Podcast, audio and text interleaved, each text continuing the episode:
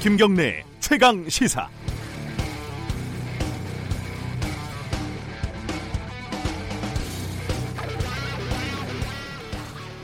최태원 SK 회장은 감옥에 갔다가 2015년에 사면이 된 뒤에 이른바 사회적 가치의 전도사로 변신을 했습니다. 돈만큼 사회적인 책임도 중요하다. 한국 기업인들에게서는 좀처럼 듣기 힘든 소신을 자주 밝혔고 언론들도 틈나는 대로 크게 보도를 했습니다.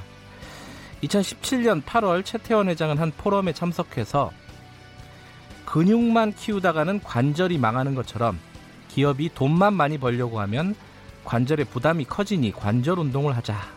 이런 얘기라고 사회적 가치의 의미를 설명했습니다. 멋진 말이죠. 근데 어제 가습기 살균제 청문회에서 폭로된 SK 케미컬의 행태를 보시죠.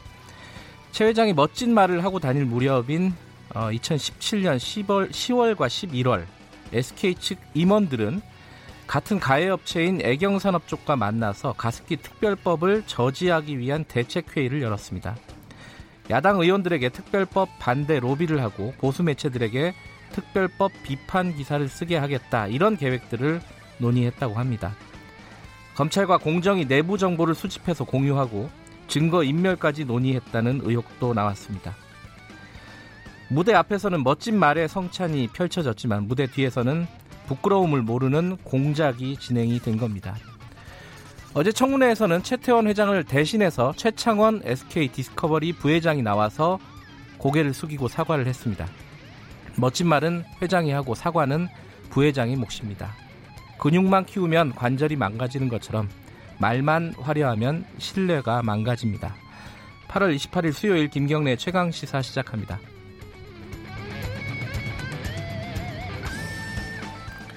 네, 김경래 최강 시사는 유튜브 라이브로도 함께 하실 수 있습니다. 샵 9730으로 문자 보내 주시면 공유하겠습니다. 짧은 문자 50원, 긴 문자는 100원 들어갑니다. 스마트폰 애플리케이션 콩으로 참여하시면 무료로 이용하실 수 있습니다. 자, 오늘 주요 뉴스 브리핑부터 시작하겠습니다. 고발뉴스 민동기 기자 나와 있습니다. 안녕하세요. 안녕하십니까.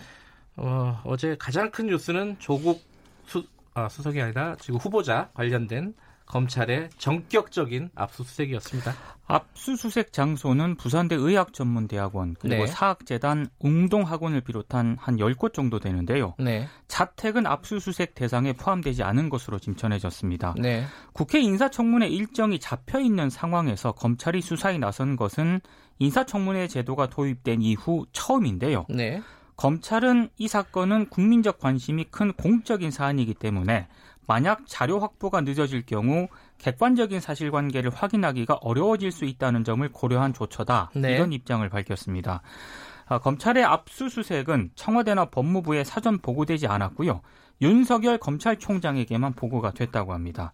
그리고 지금 조 후보자 원래 관련 사건은 서울중앙지검 형사일부가 맡았거든요. 네. 근데 주로 이제 권력형 비리 등을 수사하는 특수 2부의 사건을 재배당을 해서 압수수색을 진행을 했습니다. 조국 후보자는 검찰 수사로 모든 의혹이 밝혀지길 희망한다 이런 입장을 내놓았습니다. 아, 어제 다들 좀 뒤숭숭한 분위기였어요. 보면은 뭐 네. 조국 후보자 측도 마찬가지고 여당 야당 다 이게 도대체 무슨 의도지? 라는 거 아니겠습니까? 그렇습니다. 어떻게들 보고 있습니까, 지금? 언론들이 뭐 여러 해석을 내놓고 있는데요. 먼저 그 정권 실세에 대한 수사가 미온적이라고 비칠 상황을 우려해서 검찰이 일찌감치 수사에 착수한 것이다. 이런 분석이 하나 있습니다. 네. 그러니까 청문회 전에 압수수색을 통해서 정치적 고려를 하지 않겠다는 윤석열 검찰총장의 의지가 반영이 됐다는 그런 분석인데요. 검찰 개혁을 추진해온 조국 후보자에 대한 검찰의 반발 기류가 반영이 된 것이라는 분석도 있습니다. 네. 그러니까 조 후보자가 만약에 장관에 임명이 된다 하더라도 자신과 가족이 검찰 수사를 받게 되면 검찰 개혁 자체가 어렵게 되지 않겠느냐 뭐 네. 이런 분석인데요. 특히 이제 청문회 합의 하루 만에 강제 수사에 돌입을 했고 미리 영장을 발부받아서 동시다발 압수수색을 진행한 점 등을 고려했을 때 검찰의 준비된 수사다 이런 분석도 나오고 있습니다. 네. 그리고 소수이긴 하지만 조 후보자에게 의혹 해소의 기회를 준 것이다라는 분석도 있습니다. 그럼 자유한국당이 특검 수사까지 지금 요구하고 있는 상황이라면 어차피 수사를 피할 수가 없다. 그래서 조국 후보자 쪽과 검찰이 함께 시동을 걸었다는 그런 분석입니다. 이거는 이제 수가 너무 복잡해가지고 그렇습니다. 예. 일각에서는 국회 인사청문회라는 정치 일정 직전에 검찰이 공개 수사에 나선 것 자체가 정치 개입을 한 것이다라는 비판도 있습니다. 제 기억에는 이런 이런 일은 없었던 것 같아요. 청문회 그렇습니다. 직전에 청문회 후보자, 그러니까 인사청문회 후보자에 관련된 압수수색을 했다. 이랬던 적은 없었던 것 같아요. 그 처음이라고. 이, 예, 이후에 어, 인사청문회 이후에 뭐 지명이 아마 임명이 되든 안 되든 그렇죠. 어, 검찰이 수사를 진행하는 경우는 많이 봤지만은 어쨌든 뭐 윤석열 총장이 있는 검찰이 수사 원칙에 따라서 한 것인지 뭐 검찰 개혁에 대한 저항인지 뭐 여러 가지 경우의 수가 있겠죠. 네. 어, 2부에서 가장 뒤숭숭한 곳 중에 하나겠죠. 더불어민주당 어, 법사위원 백혜련 의원 연결해서 도대체 어떻게 해석을 하고 있는지 좀 들어보겠습니다. 네. 다음 소식 전해주시죠. 국정원이 최근까지 정보원에게 돈을 주고 시민단체 관계자를 비롯한 특정 네. 대학 출신 인사 수십 명의 동향을 파악해온 것으로 드러났습니다. 2014년 9월부터 이번 달까지 국정원의 정보원으로 활동한 A씨가 최근 일부 언론과 인터뷰를 했거든요. 네. 지난 5년 동안 월급 형태로 200만 원, 성과급 명목으로 수십만 원 등 모두 1억 원을 받고 이른바 프락치 활동을 했다고 털어놨습니다. 서울의 한 대학교 단과대 학생회장 출신이라고 하는데요. 2006년에 학생 운동을 중단하고 입대를 했습니다. 근데 당시 그 군대 기무부대장 등이 예. 학생 운동 전력을 좀 캐물었다고 합니다. 그러니까 불안해서 이 사실을 이제 신고를 했다고 하는데요. 이후 10, 2013년까지 국정원의 내사를 받았습니다. 네. 근데 문제는 그 이후부터인데요. 2014년에 당시 국정원 수사관들이 아, 그 이 A씨 대학 같은 대학 출신 몇몇 인사들의 이름을 대면서 네. 동향 파악하는 일을 좀 도와주면 경제적으로 도움이 될 것이다 이렇게 얘기를 했고요. 당시 생활고를 겪었던 이 A씨가 국정원 제안을 받아들여서 옛 운동권 지인들을 만나서 대화를 녹음을 하고 네. 이걸 국정원에 전달을 했다고 하는데요. 이런 활동은 문재인 정부가 들어선 뒤에도 계속됐다고 합니다. 네. 국정원은 이 A씨 주장에 대해서 적법한 국가보안법 위반 내사 사건이다 이렇게 해명을 했는데 참여연대를 비롯한 시민단체들은 어, 민간 사찰로 의심할 수밖에 없다면서 검찰 수사를 요구를 하고 있습니다. 국정원에서는 뭐 대공작전이라고 하겠지만은 이 내용으로 보면은 민간인 사찰에 가까운 것 같아요. 굉장히 구체적입니다. 지금. 예. 예. 어, 문재인 정부 들어서도 들어선 이후에도 국정원이 민간인 사찰을 했다라는 의심이 나올 수밖에 없는데 이거는 수사를 해야 될 사안인 것 같아요. 그렇습니다. 어, 윤석열 총장이 또 나서야 되나요? 자, 어, 일본 소식 좀 알아보죠. 일본 정부가 예정대로 오늘부터 화이트리스트 개정안을 시행을 하는데요. 어, 한국이 이제 화이트리스트에서 이제 정식으로 제외가 됩니다. 네. 일본 수출업체가 한국에 상품을 수출할 때 원칙적으로 군사 전용 우려가 있을 경우에는 개별 허가를 받아야 합니다. 다만 추가적으로 일본 정부가 수출 규제 조처를 내놓을지는 미지수입니다. 기존의 불화수소 등 세 개 품목 외에 네. 개별 허가를 받아야 하는 품목을 확대하는 등의 이 규제 조처를 내놓는 데는 좀 신중할 것이다라는 전망도 나오고 있는데요. 네. 이낙연 국무총리가 일본이 한국 수출 규제 조처를 철회를 하면 네. 지소미아 종료 결정을 재검토할 수 있다 이렇게 얘기를 했는데 스가 요시히데 관방장관은 수출 규제와 지소미아는 차원이 다른 문제다. 이렇게 부정적인 반응을 보였습니다. 그러면 수출 규제하고 그뭐 안보 문제를 연결시킨 건 어떻게 되는 거죠? 이게 참 어, 그때그때마다 자기 편의적으로 말을 바꾸는 것 같아요. 그렇습니다. 예. 예. 관련된 소식 하나 더 들어보죠. 한국 전략물자관리원이 미국 에너지부 국가 핵안보국가 업무협약을 맺었거든요. 네. 전략물자관리원은 전략물자 기술 판정 등을 하는 산업통상자원부 산하 공공기관인데요. 협약에 따라 양쪽은 뭐 주요 정보를 서로에게 제공을 하고요.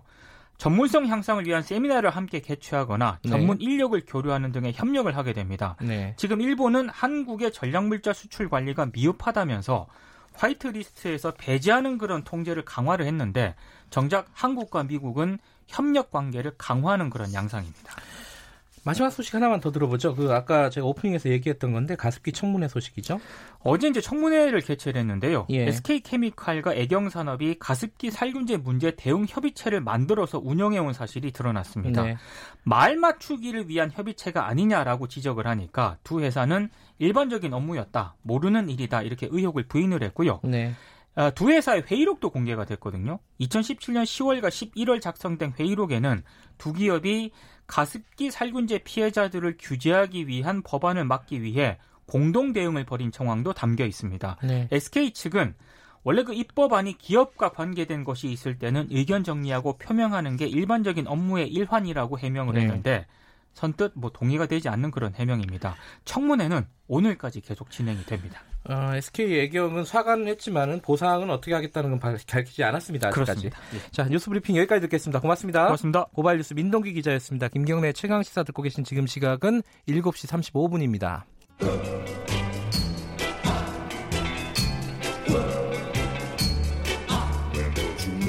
정글 같은 아침 시사의 숲에서 오늘도 웃고 울고 즐기며 사는 자연인 김경래 씨. 그의 하루 일과는 KBS 1라디오 김경래의 최강 시사를 진행하는 것으로 시작합니다. 어, 그런데 이게 무슨 소리죠? 아침부터 열심히 준비한 자연인 김경래의 밥상 같이 드셔보실래요? 후회 없는 아침 건강한 시사 김경래의 최강 시사 네, 김경래 최강 시사 듣고 계십니다. 조국 그 후보자 관련된 어, 압수수색 얘기가 많이들 궁금하신 모양이에요. 2부에서 좀 자세히 다룰 예정이니까 좀 기다려 주시고요. 어, 지금 조국 대전, 이른바 조국 대전 때문에 많이 좀 관심에서 살짝 비껴나 있는 것 같긴 한데 이게 일본 문제는 여전히 계속되고 있습니다. 어, 오늘이 이제 일본이 우리를 화이트리스트, 그러니까 백색 국가에서 제외 조치를 한 것이 발효가 되는 날입니다. 오늘이 어, 8월 28일. 어, 우리는 지금 지소미아 종료를 통보를 했고요. 음, 사실상 좀 장기전으로 들어가는 거 아니냐 이런 관측이 좀 많이 나오고 있습니다. 어, 관련된 얘기를 한신대 일본학과 하정문 교수님하고 좀 나눠보겠습니다. 하정문 교수님 안녕하세요. 네 안녕하십니까. 예. 오늘 그 화이트리스트 제외 조치가 발효가 되는 건데요, 일본에서. 네. 이러면은 오늘부터 뭐 특별히 달라지는 게 있습니까? 오늘부터 달라질지 여부는 네. 확인이 되지 않을 것 같고요. 그래요? 음. 네. 일단 화이트리스트에서 제외하는 것은 이제 지금 현재 바뀐 제도에 따르면은 한국이 그룹 A에서 그룹 B로 강등이 되는 것이거든요. 네. 예, 그래서 일본 전체 수출 관리 시스템을 전체를 바꾸었습니다. 네. 이름을 바꾼 건데. 그거에서 그룹 B가 되면 어떻게 되느냐면 그 주요한 생필품인 식품이라든지 그다음에 목재 같은 건 아무래도 자연 생산되니 그거 빼고 나서 군사적으로 여러 가지 지금 현재 테러라든지 이런 문제가 있으니까 군사적으로 전용될 우려가 있는 물자들에 대해서는 일본이 수출을 개별 건수별로 그러니까 지금까지는 한국이 화이트 국가에 있었기 때문에 네. 포괄적으로 허가를 받았거든요. 그러니까 네. 3년 동안 유효한. 근데 이거를 어, 길게 되면 아마 3개월 정도 걸릴 거라고 예측이 됩니다만 3개월 정도 걸릴 수 있는 허가 절차를 개별 건수별로 받아야 되는 네. 그런 상황으로 들어가게 됩니다. 그럼 당장 어, 일본이 구체적으로 어떤 품목에 대해서 규제 조치나 이런 것들을 어, 당장 내놓지는 않, 않을 분위기죠 지금 상황에서는. 예, 저도 그렇게 예측을 하고 있습니다. 네. 왜냐하면 어, 지난 7월달에 그 반도체 관련 새 품목을 지정을 했을 때는 네. 그 이번 화이트 국가, 어, 백색 국가 제외라고 하는 들이 없었기 때문에 네. 일종의 시행 세칙 부분을 바꾼 거였거든요. 네. 그러니까 긴급하게 바꾼 거였고 지금 저기 한국이 그룹 B가 되는 백색 국가에 제외되면은 그런 그 통달이라는 것들이 필요하지 않는 한국에 대해서는 그냥 건수별로 일본이 절차적으로 내부에서 처리하면 되는 문제이기 때문에 네. 굳이 오늘 여러 가지 면에서 한국을 자극하거나 하는 쪽에 불필요한 마찰을 피하기 위해서라도 오늘은 그냥 조용하게 넘어가지 않을까 그렇게 으흠. 생각됩니다. 근데 좀 걱정은요. 어, 네. 보도를 보니까 일본의 여론이 네. 상당히 그 지금 일본 정부의 정책에 대해서 우호적이더라고요. 예컨대 뭐 아베 정부 지지율도 한 5% 포인트 정도 올랐고 그리고 네. 이 화이트리스트 한국 배제한 것도 과반 이상, 60% 이상이 지금 찬성한다 이런 보도들이 나오고 있어요. 그러면 이 여론을 등에 업고 지금 뭐 오늘 내일 당장은 아니더라도 일본이 추가적인 카드를 살, 어, 사용할 가능성이 높지 않겠나 이런 걱정이 좀 들어요. 어떻게 예, 보세요? 추가, 예. 예, 추가적인 카드라고 하는 것 자체가 네. 가령 뭐 그 한국에 관한 금융 제재라든지 네. 그다음에 비자에 관한 거라든지 네. 이런 얘기들이 나오긴 하는데요. 네. 사실은 그 문제 자체는 이른바 처음에 수출 규제가 발동될 때도 확인이 되었던 그 자유무역 정신에 위배되고 한국이 WTO에 제소하겠다라는 얘기와 연결이 되거든요. 네. 지금 그 백색 국가 제외 자체만 하더라도 한국의 산업에 미치는 그 불확정성이라고 하는 그런 경제의 불투명성을 높이는 효과는 대단히 컸다고 두 달간 확인했지 않습니까? 네. 그렇게 보자면 일본이 지금 이제 추가 보복 카드를 쓸 만큼 상황이 급박한가? 저는 음. 그렇게 보이진 않아요. 아하. 그 지금 백색 국가 제외만 하더라도 예. 한국의 지금 산업계에 어떤 혼란이 올지에 대해서는 사실은 시간이 지나봐야 확인이 될 부분입니다. 네. 그런까지 본다면 상황을 봐서 일본이 뭐 3차에 해당하는 보복 카드를 내 꺼낼 가능성은 있지만 네. 지금 당장은 한국이 어떤 음. 식으로 힘들어하고 있는지 이런 것들을 아마 재심히 관찰하고 있을 아, 관찰하지 않을까 그렇게 음. 보여집니다. 그러면 우리도 사실은 이제 지소미아 그러니까 한일 군사 정보 어, 보호 협정 종료를 통보를 했고요. 네. 이 어, 이 부분에 대해서 우리가 좀 일본이 다시 대화를 하면은 지금 이낙연 총리 네. 같은 경우에는 재검토할 수 있다라는 뉘앙스를 비치는데 일본은 이걸 또 어, 즉각 거부, 거부했단 말이에요. 그렇습니다. 이러면은 양쪽에서 뭘 사용할 카드가 이 그러니까 대화를 다시 시작할 카드가 없지 않나라는 느낌이 있어요. 장기전 얘기인데요. 이건 어떻게 보세요? 예, 말씀하신 대로라고 저도 판단하고 있습니다. 네. 개인적으로 군사정보보호협정 자체에 대해서 한국에서는 지지하는 여론이 높습니다만 네.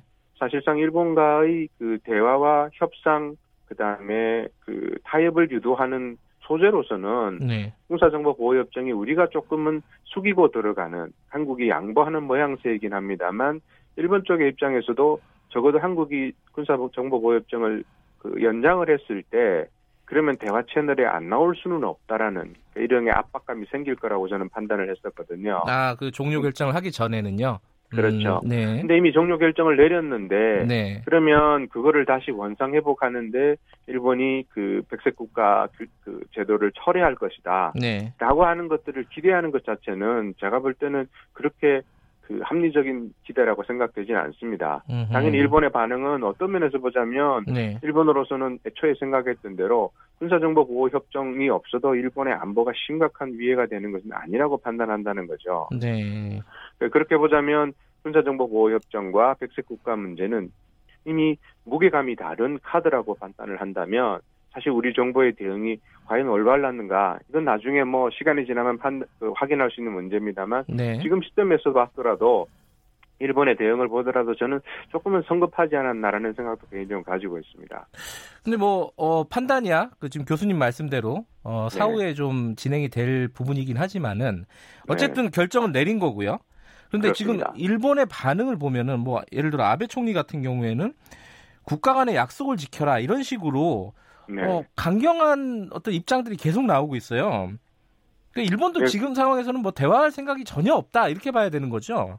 그렇습니다. 일본 정부로서는 지금 백색 국가 제외에는 시간이 지날수록 그 충격파가 계속적으로 증가할 것 같거든요. 네. 그러니까 그런 것들을 확인하면서 만약 필요하다면은 왜 협상에 나서더라도 일단은 한국에 대해서 자기들이 유리한 카드를 많이 준 상태에서 가고 싶은 거고요. 네. 한국의 상황이 다급해지도록 만들어 간다는 거죠. 예. 당연히 그런 것들을 부추기기 위해서라도 나비상으로서는 아니면은 코노 외상도 마찬가지입니다만 일본 정부 관계자들의 발언은 당분간은 강대강 강경 기조로 계속 갈 것이다. 음흠. 이런 식으로 하면서 한국 쪽에서도 일종의 맞대응 카드를 유도하는 듯한 네. 그런 모양새를 보인다고 보여집니다.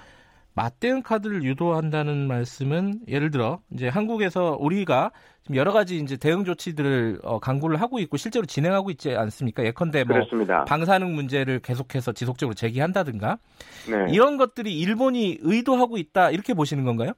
아니 일본은 그런 게 우리 한국이 반응을 하는 거에 대해서 일본이 적절하게 받아치는 게 조금 예. 전에 말씀하신 대로 아베 시장의 지지율이 올라가는 것처럼 네네. 네. 그러니까 그런 것들이 국내 정치적으로도 아니면 이제 지소미아 종료에 대해서 미국이 보여준 반응도 그렇고요. 네. 국내적으로도 국제적으로도 불리하지 않다고 판단을 하는 것 같아요. 음흠. 가령 후쿠시마 오염수 문제는 이제 이걸 어떻게 일본이 끌고 가느냐면 네. 오염수 문제는 사실 심각한 위험이긴 합니다. 네. 근데 그랬을 때 한국이 그러면 어, 어느 정도의 데이터를 가지고 일본을 사실은 야 일본 이러니까 너네가 그러면 안 되라고 그러니까 일본 정부의 잘못을 지적할 수 있는 것인가 이거 쉽지 않거든요. 네. 방사능 오염수 문제는 일본 정부가 방출하나 마느냐 결정의 문제도 있습니다만 방사선 오염치도 있지 않습니까? 네. 이런 복잡한 데이터를 한국이 갖고 있지 않으니까 이번에는 외교부에서 이제 그걸 요구를 했던 거고요. 예, 예. 이게 일본 국민 입장에서는 야, 한, 일, 후쿠시마 어, 쪽은 그렇게 어, 지진과 그다음에 방사능으로 고생하고 있는데 한국 정부가 거기에 괜히 상처났는데 들쑤시고 있다. 이런 식으로 선전을 하게 되면 네. 우리가 할 수 있는 정당한 문제 제기도 일본 쪽에서는 다시 꼬여져서 한밭 한꺼풀 꼬여져 가지고 일본 국민들의 한국에 대한 혐한 감정을 자극할 수도 있다라는 거죠. 네. 그래서 이런 부분의 문제는 조금 더 일본 국민들이 어떻게 받아들일지에 대해서 조금 세심한 배려를 하고 차분하게 준비하는 것이 저는 필요하다고 봅니다. 그러니까 말씀하시는 거는 어, 장기전을 대비해서 대응 카드를 내놓더라도 좀 세심하게 어, 네. 준비해서 네. 내놓자 이런 말씀이시군요. 그렇습니다. 음흠. 왜냐하면 일본 정부의 일본 정부 아베 수상과 코노 외상 포함해서 우리가 이제 한국에 대해서 굉장히 그 비판적인 목소리를 내고 있는 사람이 바뀔 가능성은 없거든요. 네. 문제는 그들이 정치인이니까 정치인을 뽑는 유권자인 국민이 어떻게 생각하는지를 네. 우리가 주시를 해야 된다는 거죠. 근데 참 그런 측면에 있어요. 교수님 말씀은 되게 이성적인 어, 분석이신데 네. 예를 들어서 뭐 세코 경제산업상 같은 경우에 그렇습니다. 지금 하고 있는 자기들의 조치가 한일 관계에 네. 영향을 줄 의도가 전혀 없다. 네. 이게 사실 이제 우리 시각으로 보면 새빨간 거짓말이잖아요. 그렇습니다. 아니 놀리고 예, 있는 거죠. 예, 그러니까 그렇게 어떤 약간 자존심까지 저희들이 버려가면서 어떤 조치들을 유예를 해야 되는 건지 맞대응 카드를 이런 부분이 좀 정부로서도 고민일 거고 국민들도 좀 여러 가지 생각이 들 겁니다. 교수님은 어떻게 생각하세요? 예, 사실은 세코 일본에 있는 경제 산업상에 대해서 한국이 어떤 식으로 조치를 취할 수 있는 건 없다고 보여지고요. 예.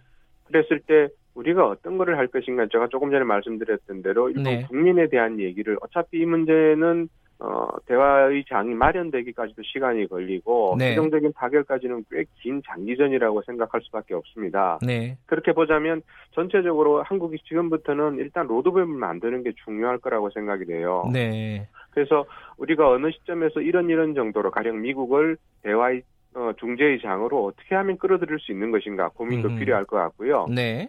그 과정에서 일본 내에서도 여론의 기류가 조금씩 달라지는 즉 이렇게 장기적으로 한국과 일본이 충돌하는 것은 일본 국민에게도 손해다. 네. 이런 것들을 어떤 식으로 일본 국민 내에 우리가 설득할 것인가 네. 이런 것을 포함해서 카드에 대한 부분은 한국 국민이 우리가 좀 속 시원해하는 것보다는 네. 오히려 지금 현재 판, 판세에서 한국이 유리하게 움직일 수 있는 카드가 뭔가 저는 오히려 일본 국민을 대상으로 해서 움직이는 것이 네. 가장 느리지만 가장 확실한 방법이 아닌가 그렇게 판단하고 있습니다. 현재요. 그 일본도 자주 네. 다녀오시고 어, 네. 보시니까 이 어, 일본 경제계 쪽에서도 이제 우려하는 목소리가 있지 않습니까? 뭐 관광 산업도 마찬가지고 일본 제조업도 그렇습니다. 마찬가지고 그런 목소리들은 어느 정도로 나오고 있어요, 일본에서? 어, 지금 현재 그러니까 관광 산업에 관한 것들은 아시다시피 네. 우리나라의 저가항공사가 주양하고 있는 것이 일본의 중소도시입니다. 네. 그리고 관광으로서 그렇게 일본 내에서도 누구나가 가고 싶어하는 교토, 오사카 이런 곳은 아니거든요. 네. 가령 히로시마라든지 도토리라든지 그다음에 후쿠오카 밑에 사가라든지 이런 예. 곳은 일본 사람들이 잘 안 갑니다. 예, 예. 거기를 한국 관광객이 가면서 그쪽의 경제가 굉장히 좋아졌는데요. 네. 지금 현재 어, 불매 운동 때문에 여행이 자제되면서 그 자체는 사실 지역 경제에 심각한 타격으로 있고 이게 이제 중앙 정부를 압박하는 요인이 될 수 있습니다. 네. 그리고 지역에 있는 지사들 중에서는 민주당 쪽에 지금 이제 야당 쪽에 있는 사람들은 지금 이제 한일 경제 마찰이라는 것들은 결국 일본 국민에게 손해이고 네. 한국 국민에게도 손해이다. 라고 하는 거를 계속적으로 목소리를 발신하고 있다라는 거죠. 네. 그래서 그런 정도의 일본의 경제라고 하는 것들을 가지고 네. 현재의 마찰이 일본의 경제, 그러니까 일본의 개별적인 예. 기업, 한국에 물자를 수출하는 기업들도 시간이 지나면 더 힘들어질 거거든요. 예. 그러니까 그때가 되었을 때를 잘 노려서 지금 이 한국이 일정 정도로 그 상황을 보면서 어떤 준비를 할 것인가 예. 이런 고민을 해야 된다. 알겠습니다. 거죠. 장기전을 대비해서 차분히 좀 준비하자 이런 전체적으로 보면 그런 의견이시네요, 그죠? 네, 그렇습니다. 알겠습니다. 오늘 말씀 감사합니다. 네, 수고하세요. 한신대 일본학과 하종문 교수였습니다.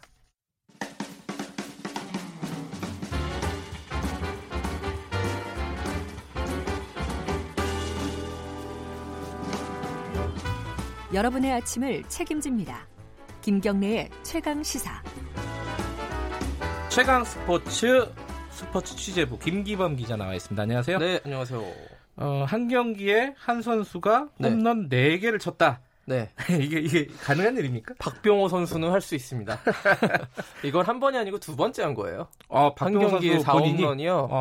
한, 한국 프로야구에서 한 경기에 4개 홈런 친 게 박병호 선수가 이번이 자신의 두 번째고요. 네. 이렇게 두 번이나 이 기록을 세운 거는 박병호 선수가 처음입니다. 그 전 타석을 다 홈런을 친 거죠, 지금? 네, 그렇죠. 아, 그 한 번은 볼넷이 있었고. 아, 볼넷이 네. 한번 있었고. 그래서 아하. 어제 한화의 경기인데 원정 경기에서 4타수 4안타고 이 홈런으로만 7타점 마지막 홈런은 네 번째 홈런은 장외 홈런이었습니다. 뭐 보여줄 거 다 보여줬고요. 아, 투수는 좀 바뀌었겠죠 중간에? 어, 네, 뭐 중간에 바뀌었죠. 예. 한 투수가 네 개 맞은 건 그럼요. 아니겠죠? 저, 예. 저 점수 차가 예. 15대 0이 됐으니까요. 그렇군요. 뭐 투수가 여러 명 등판할 수밖에 없는 거고요. 저 홈런이 이제 어제 4개를 추가하면서요. 네. 28개로 홈런 부문 단독 선두에 지금 올라서게 아. 됐습니다.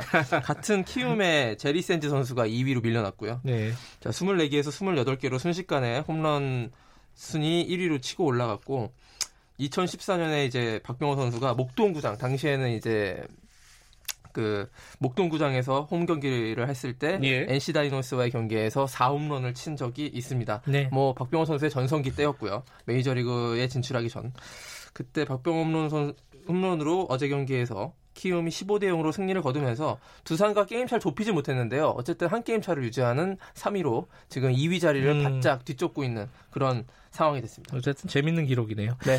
어제 그 권순우 선수가 네. US 오픈 테니스에서 좀 부상으로 아쉽게 좀 탈락했다 얘기 있었는데 정현 선수는 어떻게 됐나요? 자, 오늘 정현 선수 경기가 US 오픈 테니스 1회전이 한 새벽 4시 반 정도에 시작이 네. 됐는데요. 방금 끝났습니다. 아이고, 그만큼 혈전이었네요. 격전을 치르면서 예. 5세트까지 가는 접전 끝에 이겼습니다. 네.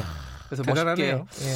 처음 스타트가 별로 좋지 않아가지고 굉장히 좀 고, 걱정을 많이 했는데 게임이 흘러가면서 점점 컨디션을 되찾았고 네. 상대가 좀 세계 랭킹 200위권에 그렇게 강하지 않은 선수였거든요. 그러니까요. 승리를 원래 어제 예측을 네. 하셨잖아요. 근데 네. 예상보다는 좀 어렵게 이기긴 했습니다만 음. 마지막 4세트와 5세트 이제 아침에 일어나셔가지고 테니스 팬들은 그 부분을 많이 보셨을 텐데 굉장히 시원시원한 음흠. 예전에 호주 오픈 4강 간 정현 선수의 테니스가 다시 되살아난 듯한 네. 그런 모습을 보이면서 5세트 접전 끝에 3대 2로 역전승했어요. 예. 네. 굉장히 짜릿한 승리였고 그 서브가 정현 선수가 좀 약하다고 비판 저기 좀, 좀 약점이란 지적 네. 많이 받았는데 오늘 서브 에이스만 16개를 터뜨렸으니까요. 어.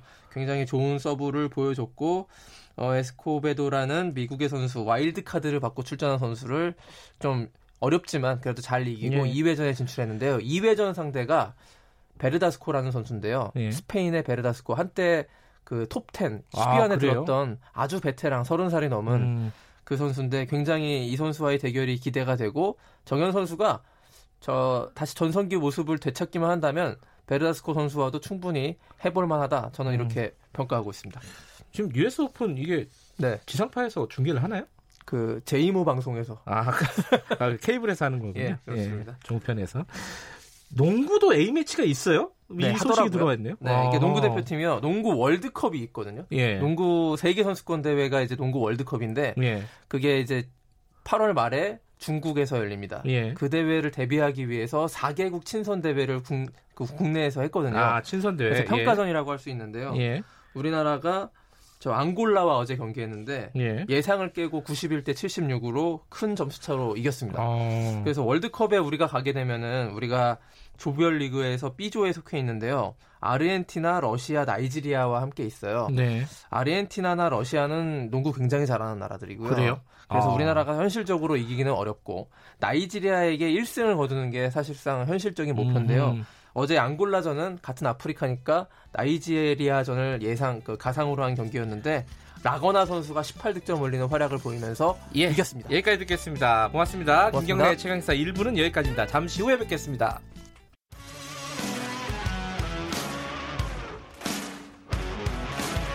뉴스타파 기자 김경래 최강 시사.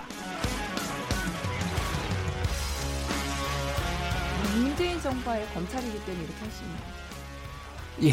어, 중간에 잠시 말이 꼬였습니다. 자, 김경래 최강의사 2부 시작하겠습니다. 지금 목소리 잠깐 들으신 분이 더불어민주당 백혜련 의원이십니다. 그 국회 법사위원이고 사개특위 위원이시기도 하고 어, 뭐 바로 소개하죠. 뭐 말 나온 김에 백현님 안녕하세요. 네, 안녕하세요. 아 이번에 청문회 청문위원으로도 들어가시는 네, 거죠? 법사위원이니까 예. 당연히 예. 들어갑니다. 네. 어, 바로 시작하죠. 뭐 이제 서론 없이 어제 조국 후보자 관련된 전격적인 압수수색이 있었고 사실 뭐 관련된 지금 의혹이 나왔던 곳은 거의 다 망라가 된 것 같아요. 20여 곳이라고 하는데 어, 이걸 어떻게 해석해야 되는지 이게 이제 가장 큰 뭐랄까 관심사입니다. 그리고 오늘 모신 거는 여당에서는 그리고 어, 청문위원으로서는 어떻게 받아들이고 계신지 그걸 좀 여쭤볼 건데요. 먼저 어제 당연히 뉴스에 나온 대로 사전에 뭐 알고 계셨던 건 아니죠? 네, 지금 당에서도 언론 보도를 보고 나서야 거의 알았고 굉장히 음. 예, 당혹스러운 그런 이게 이례적입니까? 예컨대 이제 어, 되게 중요한 사건이잖아요. 네. 그러니까 국민들이 관심을 갖고 있는 사건인데 어, 압수수색을 하, 기 직전까지 법무부 장관한테 보고를 하지 않았다. 청와 그럼 당연히 청와대에 보고를 하지 않은 셈이 되는 거고 이게 이례적인 건가요? 아니면 뭐 통상적인 건가요? 그러니까 법무부 장관에게 보고하지 않은 거예요. 사전 예. 보고. 예. 그거는 제가 볼 때는 지금 문재인 정부 하에 들어와서는 그 검찰의 정치적 중립성, 독립성을 굉장히 중시해주는 구조로 있습니다. 그렇기 네. 때문에 어, 사전 보고가 꼭 됐던 것은 아닌 것으로 보여요. 음, 음. 큰 사건들에 있어서도. 아, 지금까지요? 네. 예. 네. 음흠. 그러니까 제가 그걸 구체적으로 확인해 보지 않았지만은 지금의 네. 법무부와 검찰의 기류를 본다면 법무부 장관이 검찰이 수사하는 거에서 굉장히 사전 통제를 하고 어 사전부터 조율하고 이런 형태로 운영되어 왔 있던 것은 아닌 것으로 보입니다. 네. 어, 그런데, 어, 이 압수수색을 보통 통상적으로 그렇게 생각을 많이 해요. 이제 영장, 압수수색 영장은 판사들이 발부를 하는 거 아니겠습니까? 그럼 판사가 어, 어느 정도 그래도 이렇게 압수수색을 할 만큼의 의혹은 있다라고 판단한 거 아니냐. 그렇다면은 어, 조국 후보자의 의혹에 대해서 지금까지는 아, 뭐, 법적으로는 문제 없다라고 얘기한 얘기가 여당에서 그렇게 계속 주장을 하지 않았습니까? 약간 무색해지는 거 아닐까라는 생각이 좀 들어요. 어떻게 보세요? 어, 지금 조국 후보자에 대해서 11건의 사건이 고소 고발돼 있다고 네. 어, 합니다. 그러면은 어쨌든 이 고소 고발된 사건들에 대해서는 검찰 입장에서는 수사를 할 수밖에 없는 상황으로 보이고요. 네. 어제도 말했지만 사실 규명 어, 국민들이 관심을 가지고 있는 부분들에 대한 사실 규명이 굉장히 중요하다 네. 이렇게 얘기를 했습니다. 그리고 압수수색 영장의 이 발부의 그 조건들이 지금 보면 우리가 지금 어, 변하고 있다고 저는 느끼는데요. 예전에는 압수수색 영장이라는 것이 정말 이미 범죄가 있다는 것을 예단을 하고 발부가 되고 이런 상황이었다면요. 네. 요즘 법원의 분위기라는 것은 사실관계를 규명하기 위한 사전 절차의 성격들을 많이 가지고 있고 네. 그 판사들도 그런 부분들에 많이 동의하는 부분입니다. 사실 우리가 아, 그 동안에 국정농단 그리고 사법농단 이런 네. 큰 사건들을 거치면서 어 사실은 그 사실 규명을 위한 압수수색이 강범위하게 이루어졌고 그 과정에서 기소된 사람들 중에 기소되지 않은 또 수많은 사람들이 있지 않습니까? 네. 아, 그런 과정이었다고 저는 좀 생각을 하고요. 사실 조국 후보자가 만약 법무부 장관이 되고 나서 압수수색이 이루어진다면 그거는 더 큰 문제일 수도 있거든요. 왜냐하면 당장 어, 야당에서 공정성의 문제를 제기할 겁니다. 예. 이게 믿을 수 있는 수사냐. 아하. 네. 그렇기 때문에 국민들의 입장에서도 그러고요. 네. 그래서 검찰에서는 어떻게 보면 그 수사의 공정성이라는 부분에서 어, 지금 할 수밖에 없는 그런 점도 있었다고 보입니다. 뭐 많이들 아시겠지만은 어, 백혜련 의원은 검사 출신이시죠. 네. 네. 어, 근데 그 얘기가 있습니다. 그 조 후보자, 그러니까 조국 후보자의 오촌 조카, 그 사모펀드 관련된 그 오촌 조카하고 펀드 운용회사 대표가 지금 출국을 했어요. 네. 이게 도피성 출구가 아니냐. 그 요거 요게 사실은 이제 압수수색 일정을 좀 당기는 그런 어떤 계기 중에 하나가 됐을 것이다. 이렇게 바라보는 시각들이 좀 있습니다. 이거 어떻게 봐야 될까요?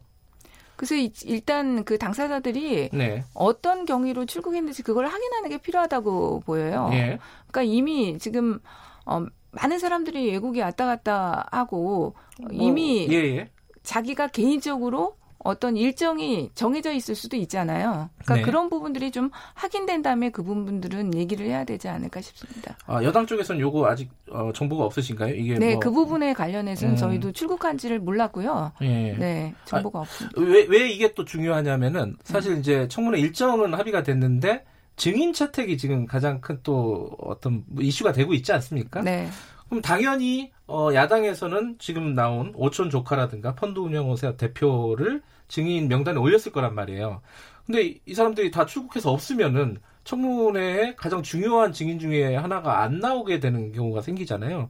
이건 좀 빨리 파악이 돼야 될 것 같은데. 네, 파악을 해보 저희도요. 그 네. 증인으로 나오는 거에 반대하지 않습니다. 아, 요 두 사람은요? 네, 예. 반대하지 않습니다.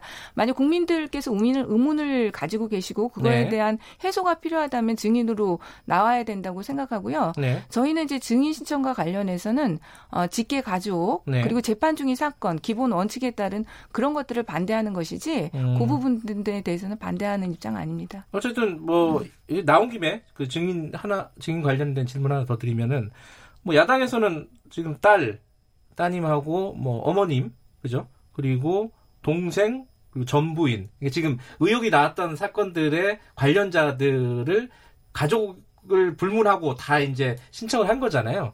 가족은 절대 안 된다 이런 입장이신 건가요? 왜 그러냐면요. 예. 지금 이명박 박근혜 정부 때도요. 단 한 차례도 가족이 증인으로 채택된 사례가 없습니다. 음흠. 그런 상황에서 더 그 사실 그 당시에 법무부 장관 후보자들도요. 조국 네. 후보자에 못지않게 많은 의혹들이 있었습니다. 한교안 네. 후보만 한교안 대표만 해도 예. 법무부 장관 후보자실에 많은 의혹들이 있었고 직계 가족까지 부를 사안들이 다 있었음에도 불구하고 네. 한 번도 그 증인으로 채택된 사례가 없다는 것이죠. 네. 그런데 지금은 이제 그 내로남불이죠. 또 그때는 완전히 반대를 하셨거든요. 내로남불 너무 얘기가 많이 나왔어. 그런데 에, 한다는 거 그리고 지금 조국 후보자에 대한 검증이고 예. 그 부분 조국 후보자를 통해서도 우리가 많은 정보들을 다 획득할 수 있는 상황이라고 봅니다. 자, 그 이번 압수수색을 어떻게 바라보느냐 이걸 여쭤볼 건데 사실은 뭐 당연히 윤석열 총장이기 때문에 가능했던 압수수색일 것 같아요. 어떤 기본적으로는. 그런데 이게 어 검찰 개혁에 대한 조직적인 저항이냐? 뭐 그렇게 보는 사람도 있고 혹은 어 오히려 조국 후보자를 도와준 거다. 혐의 입증을 빨리 해줘가지고 어, 도와주는 거다 뭐 이렇게 해석하는 쪽도 복잡합니다 이게. 백 의원님께서는 어떻게 보세요? 일단 저는 윤석열 총장이어서 가능한 게 아니고요. 문재인 네. 정부 하에 검찰이어서 가능하다고. 네. 예. 이명박 박근혜 정부 하에 검찰이라면 저는 이런 생각을 감히 할 수 없었을 거라고 생각합니다. 예. 네, 그 점 말씀드리고 싶고요. 예.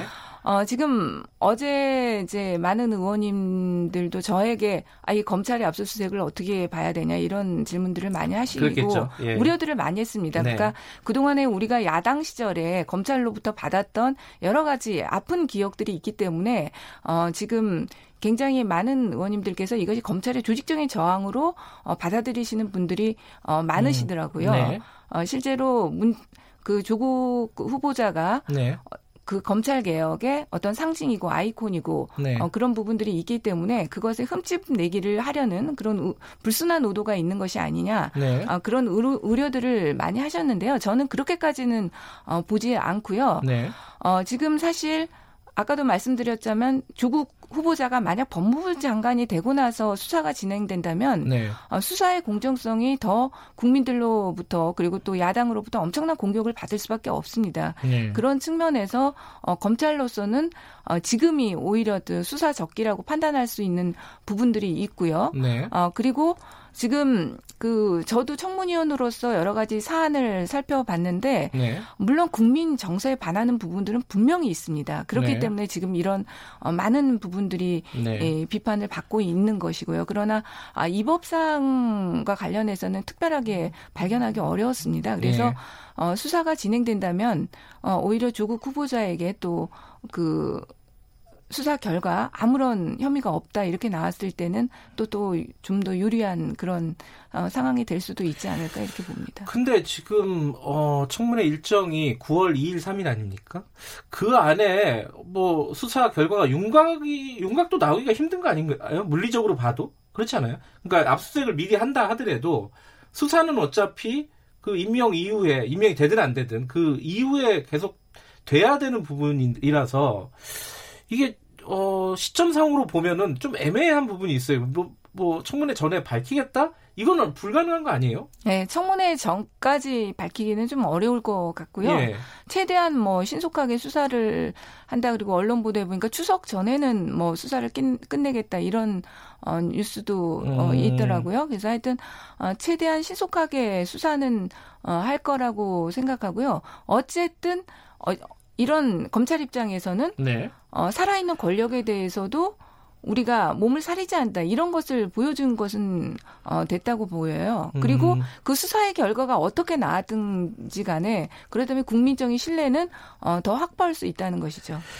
근데 이제 이 조국 후보자가 임명이 된다면은 사실 어, 검찰로서는 장관의 어, 검찰을 지휘하는 관할하는 장관의 내밀한 정보를 모두 갖고 미리 갖고 시작하는 거잖아요. 그래서 오히려 조국 후보자 입지가 검찰 개혁을 만약에 한다 하더라도 쉽지 않을 것이다. 그리고 낙마한다면은 또 뭐 그것 자체로 검찰의 어떤 힘을 보여주는 거고 검찰로서는 뭐 이래 됐든 저래 됐든 본인의 어떤 힘이나 이런 것들 을 과시하고 지금 정부에서 진행하고 있는 검찰 개혁을 상당 부분 어 좀 뭐랄까 저지라고 하긴 좀 뭐하지만은 어떤 본인의 색, 이 입장을 드러내는 그런 계기가 되지 않았을까 이번 압수수색이 그렇게 해석을 할수 있지 않나요? 검찰로서는 약간 꽃놀이 패인 건 사실입니다. 꽃놀이패요? 네. 네. 어, 사실인 어. 것이지만 그 조국 후보자의 내밀한 부분은요. 제가 볼 때 지금 전 국민에게 이미 다 드러나 있습니다. 사실 아. 사실은 조국 후보자의 이런 부분들이 진짜 어 뭐 동생 문제라든지 예. 이런 분들 부분들이 후보자 스스로도 어, 나올 거라고는 저는 생각하지 못했을 것이라고 어, 봐요. 그러나 이제 모든 것이 밝혀졌지 않습니까? 그렇기 예. 때문에 검찰의 압수수색으로 인해서 더 조국 후보자의 뭐 어떤 다른 부분이 특별하게 나올 것이라고 저는 보지는 않는 입장이고요. 네.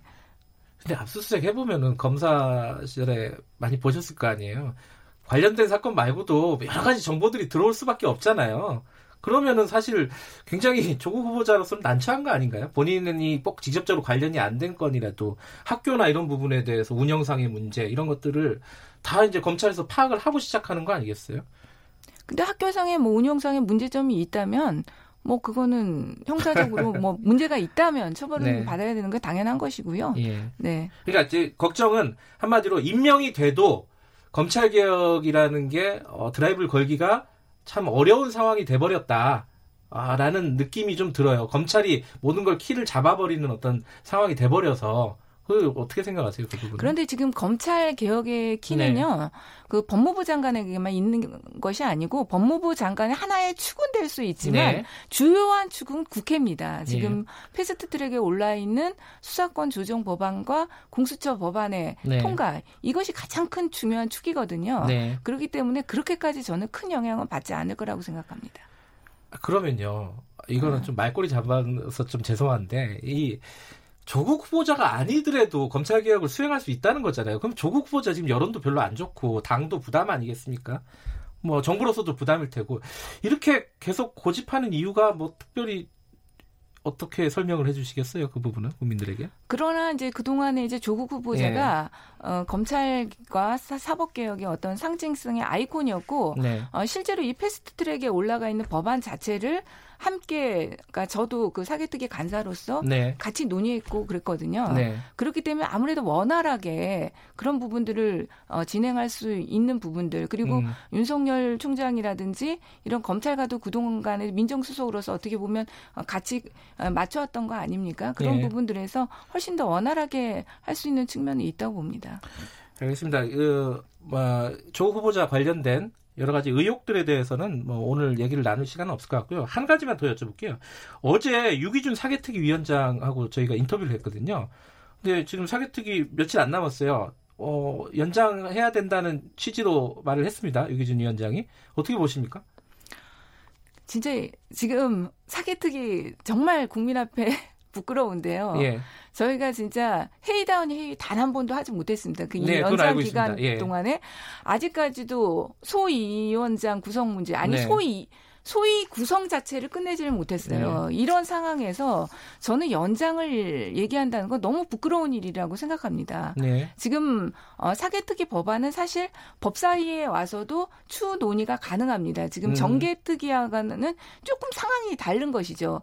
근데 자유한국당에서는 이것을 그냥 안전히 정개특위와 또 연관시켜서 아예 논의조차를 하지 않으려는 태도거든요. 그렇기 때문에 저는 어차피 연장을 하더라도 네. 사개특위 논의가 더 진. 진전될 것이라고 생각하지 않습니다. 상임위로 넘기자. 네, 차라리 네. 법사위에 와서 그 고유 법인 네. 이 검경 수사권 조정 법안과 공수처 법안을 심도 깊게 논의하는 것이 오히려 낫다 음. 이렇게 보고요. 연장은 지금 불필요하다고 보입니다. 알겠습니다. 자 오늘 어, 멀지는 않군요. 여의도 나와주셔서 감사합니다. 고맙습니다. 네, 감사합니다. 더불어민주당 백혜련 의원이었습니다.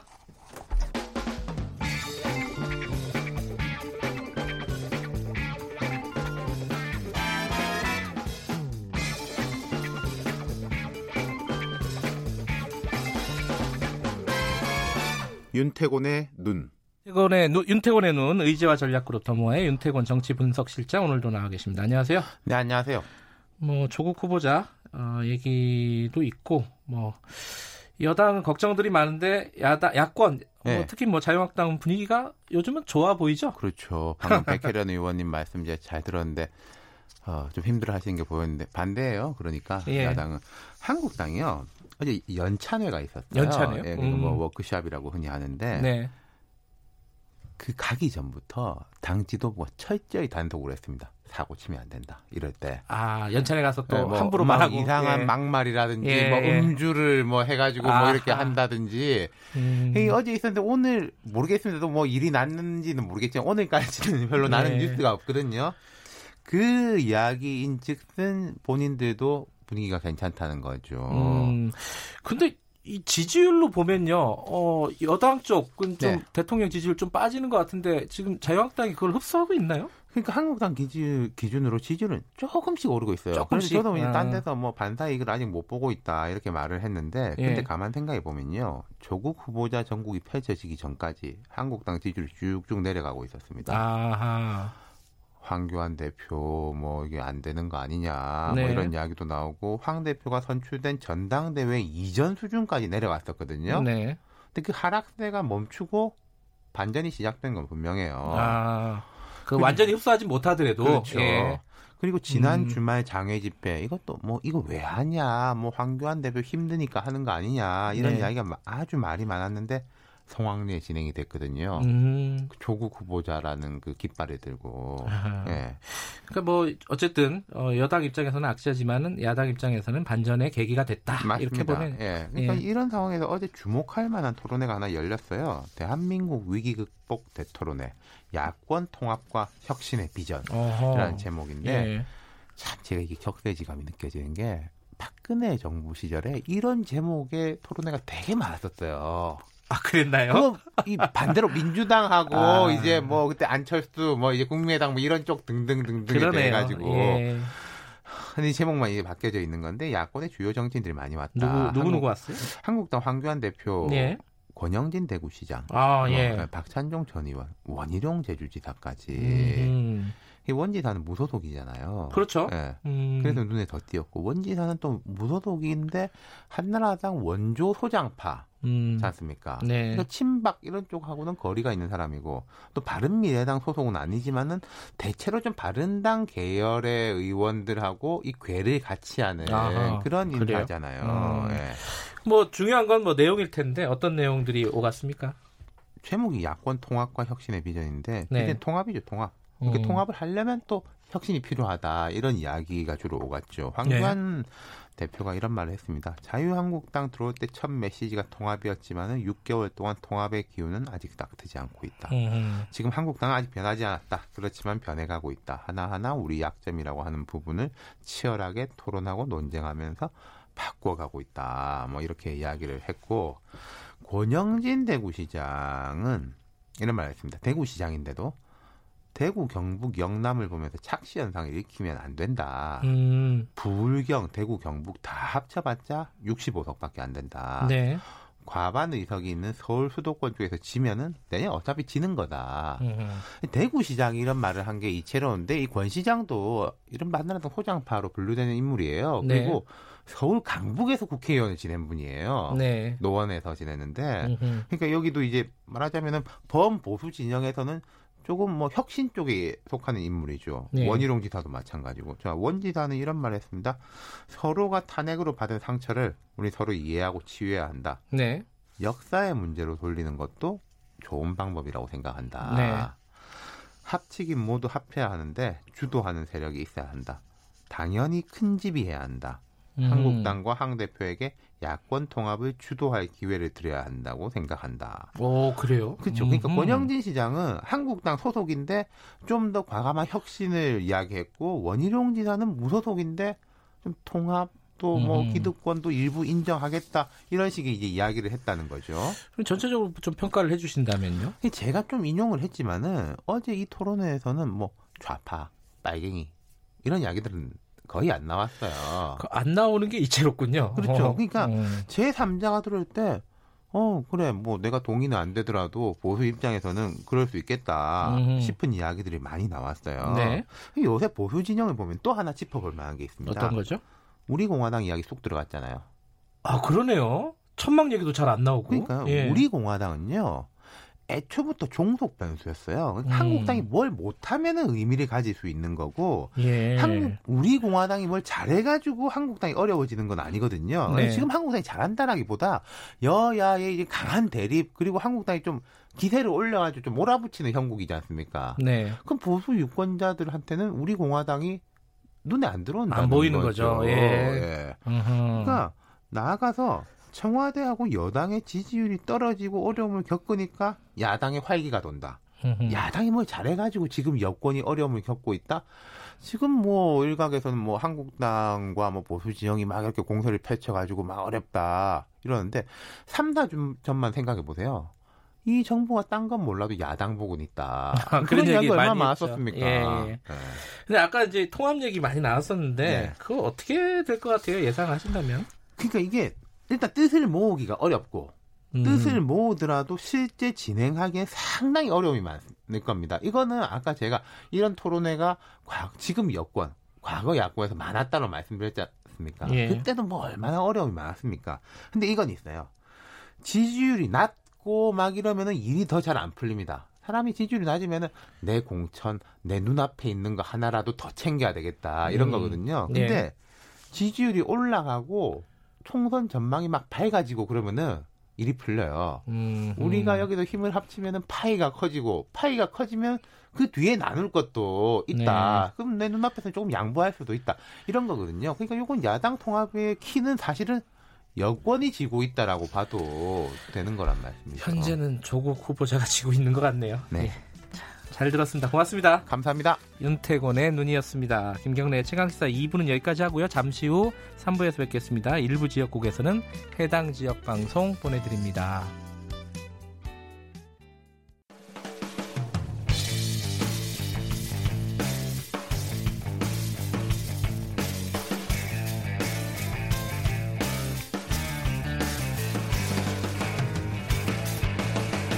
김경래의 최강 시사.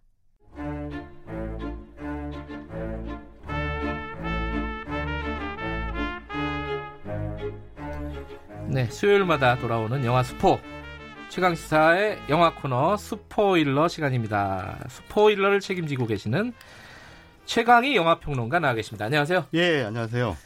뭐 조국 후보자 얘기에 뭐 일본 얘기에 항상 뭐 힘들어 죽겠어요. 네. 음, 저 가벼운 얘기 하시죠. 예. 좀 조금 편안하게 물론 뭐 이것도 편안한 뉴스는 아닙니다. 오늘 보니까. 근데 그 그나마 좀 네. 상대적으로 편안하게 들으셨습니다. 근데 올 여름 네. 여름이 이제 막바지로 가고 있죠. 예, 예. 예. 극장과 총평 올해 뉴스는 봤어요. 네. 관객이 굉장히 많이 줄었다면서요? 그렇습니다. 그 보통 일반적으로 이제 최고 성수기가 네. 7월 중순부터 8월 중순까지를 말하거든요. 아, 광복절 고, 고원절이. 예, 예. 예. 그 한 달 동안의 통계를 보니까 한 600만 명 이상이 빠졌어요. 600만 명요? 예, 예. 작년에 비해서. 어, 왜 그래? 왜 그래요? 이거? 그뭐 원인은 여러 가지로 따질 수 있겠습니다만 예. 일단 어 크게 뭐 두 가지로 이렇게 나눌 수가 있을 것 같습니다. 두 가지요? 예, 예. 첫 번째는 첫 번째는 영화가 별로 재미없었다. 너무 쉽잖아요. 볼만한 영화가 별로 없었다. 예. 그러니까 기대를 모았던 영화들이 이제 실망스러웠던 거죠. 아. 그래서 많은 관객들이 이제 아예 극장을 가지 않는 네. 그런 이제 여름 성수기가 됐는데 사실 여름은 우리가 흔히 이제 영화 제작자나 투자자 혹은 배급사에서 텐트폴 시즌이라고 부르거든요. 그 뭐예요? 그 용어를 좀 잠깐 설명을 해드리면 네. 텐트를 치면 왜 기, 기둥을 세우잖아요. 예. 예. 뭐 양쪽에 두 개의 기둥을 세운다라고 네. 가정을 했을 때 그 그래프가 마치 여름과 겨울은 그 텐트를 세워놓은 기둥의 소순 아, 부분처럼 예. 관객 수가 훅 올라간다고 해서 텐트 폴 시즌이라고 불러요. 아하. 그러니까 최고 성수기란 얘기죠. 예, 여름바, 겨울바. 예, 여름바, 겨울바. 예. 그래서 어, 영화를 만드는 사람들이 이 텐트폴 시즌을 아예 처음부터 겨냥해서 기획을 해서 제작을 하고 개봉을 하거든요. 음흠. 대표적인 영화가 신과 함께 같은 작품이 텐트폴 시즌 영화죠. 네. 그래서 많은 관객들이 극장에 오기 때문에 더 많은 그 수익을 올릴 수가 있고. 네. 그래서 이제 제작비를 많이 들여서 크게 음, 블록버스터. 어, 예, 예, 큰 규모의 영화를 만드는 건데 올해는 그럴 만한 영화가 이제 한 두 편 정도는 있었죠. 엑시트하고 봉오동 전투 같은 영화가. 예. 두 편은 그럭저럭 흥행에 성공을 거뒀어요. 음. 엑시트는 800만 명이 넘었으니까. 근데, 근데 제가 그냥 언뜻 보기에는 예. 엑시트는 조금 기대 이상으로 거둔 것 같고 네. 봉오동 전투는 약간 기대보다 못 미치지 않았나라는 느낌이 들어요. 맞습니다. 근데 저도 처음에 지금과 같은 상황에서 시국이 시국인 만큼 예. 이 봉호동 전투가 적어도 천만 가까이는 되지 않을까 이렇게 네. 예상을 했었는데 의외로 고전하면서 현재 지금 450만 명 넘어선 상황이에요. 근데 그 뭐 언론 보도에는 450만 넘어서 손익분기점을 돌파했다라고 나오는데 네. 뭐 요즘 언론들이 다 보도자를 베끼잖아요. 그래서 이거를 믿을 수가 없어요. 네. 공호동 전투가 지금 제작비가 한 190억 원 정도 되는데 어떻게 450만이 손익분기점이라는 음. 계산이 나오는지 190만 명이면 적어도 600만 명의 손익분기점이에요. 그래요? 예. 음. 근데 이걸 뭐 보도자료로 손익분기점 돌파했다고 하니까 음흠.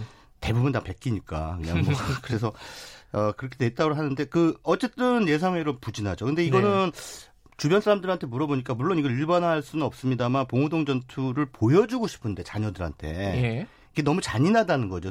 표현이. 아, 그 장면들이요? 예, 예.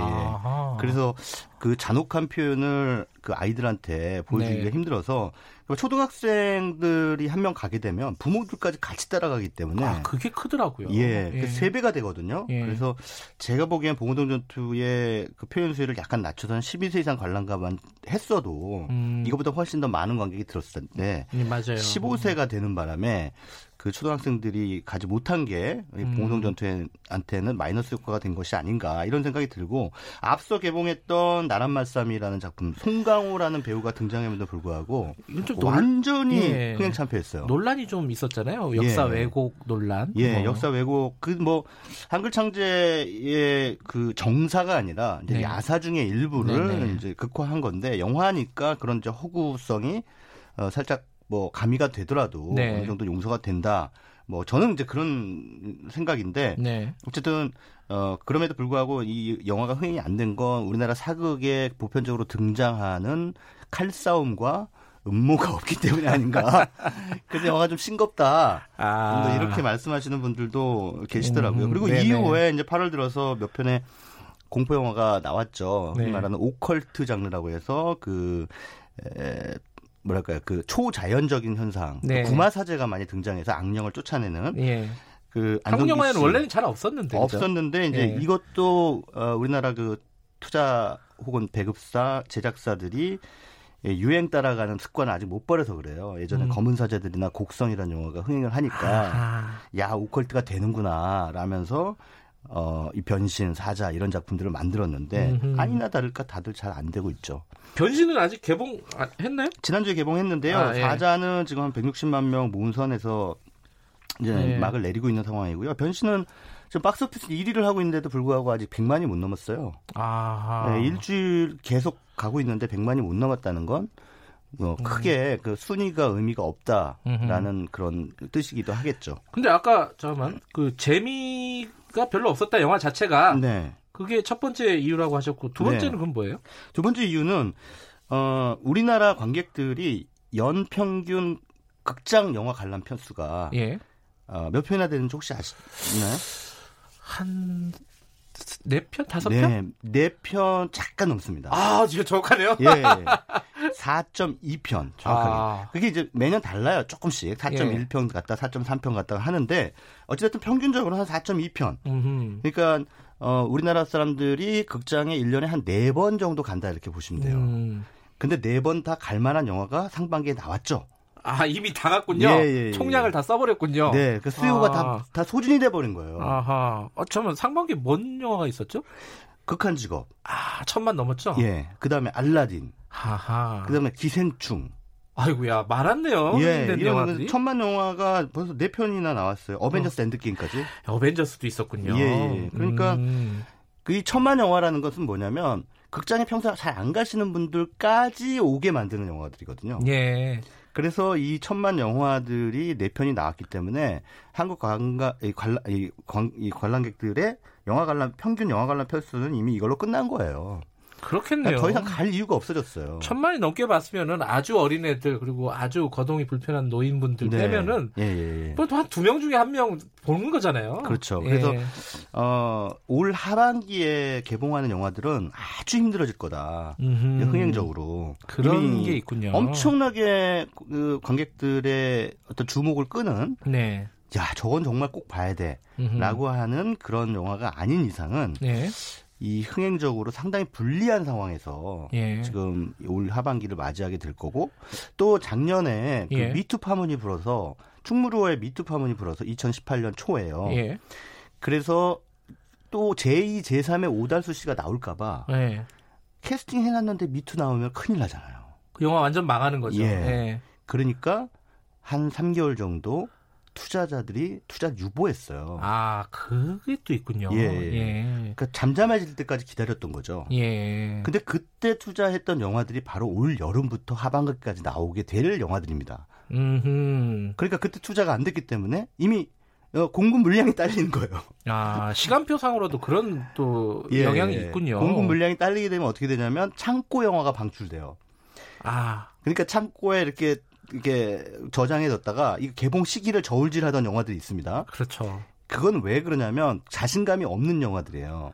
아, 이게 언제 내면 좋을 것 같은데 예. 그 언제가 안 오는 거군요. 안 오는데 네. 지금 이제 물량 공급 물량이 딸리는 극장가 돼 버렸잖아요. 예. 그러니까 그런 영화들이 막 쏟아지는 거죠. 음흠. 그러면 전반적으로 그 평균적인 quality가 떨어질 질적 저하가 이루어지는. 네. 그러면 또 관객들이 화, 어, 실망을 하게 되고 예. 또 극장에 잘 안 가게 되고 이런 이제 악순환 사이클이 올 하반기에는 벌어질 공산이 굉장히 크다. 네. 이런 예상이 나오는 거죠. 근데 지난해 비해서 뭐 아까 한 달 사이에 보면은 한 600만 정도가 관객이 줄었다고 하셨잖아요. 네네.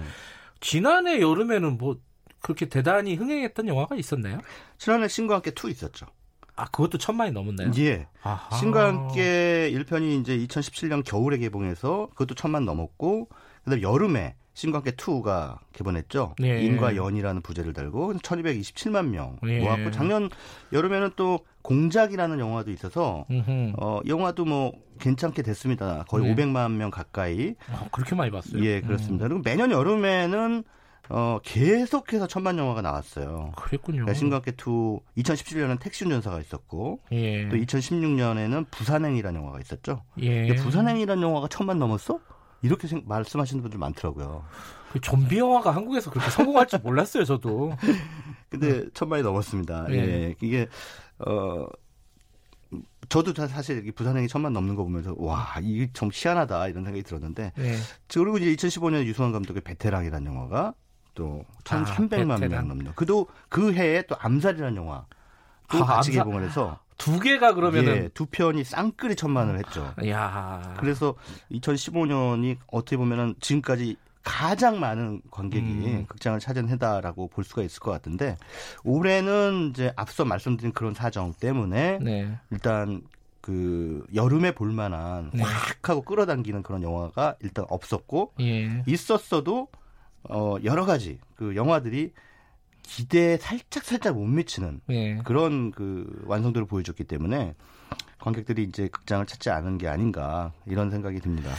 근데 저는 개인적으로는 네. 어, 이런 흥행 대작들도 중요한데 그런 작은 영화들 있잖아요. 뭐 최근에 저희도 인터뷰를 했었는데 이제 벌새, 뭐 음. 어, 성수대교 붕괴를 네. 배경으로 한 벌새라든가 뭐 우리 집 뭐 이런 영화들 좀 작은데 네. 굉장히 뭐 호평을 받는 영화들 보고 싶은데 볼 데가 별로 없어요. 네. 이게 참 그게 아쉽더라고요. 이게 항상 뭐, 뭐 여름 얘기는 아니지만은 네, 네. 항상 좀 그게 좀 관객 입장에서는 좀 아쉽다 이런 생각이 음. 들더라고요.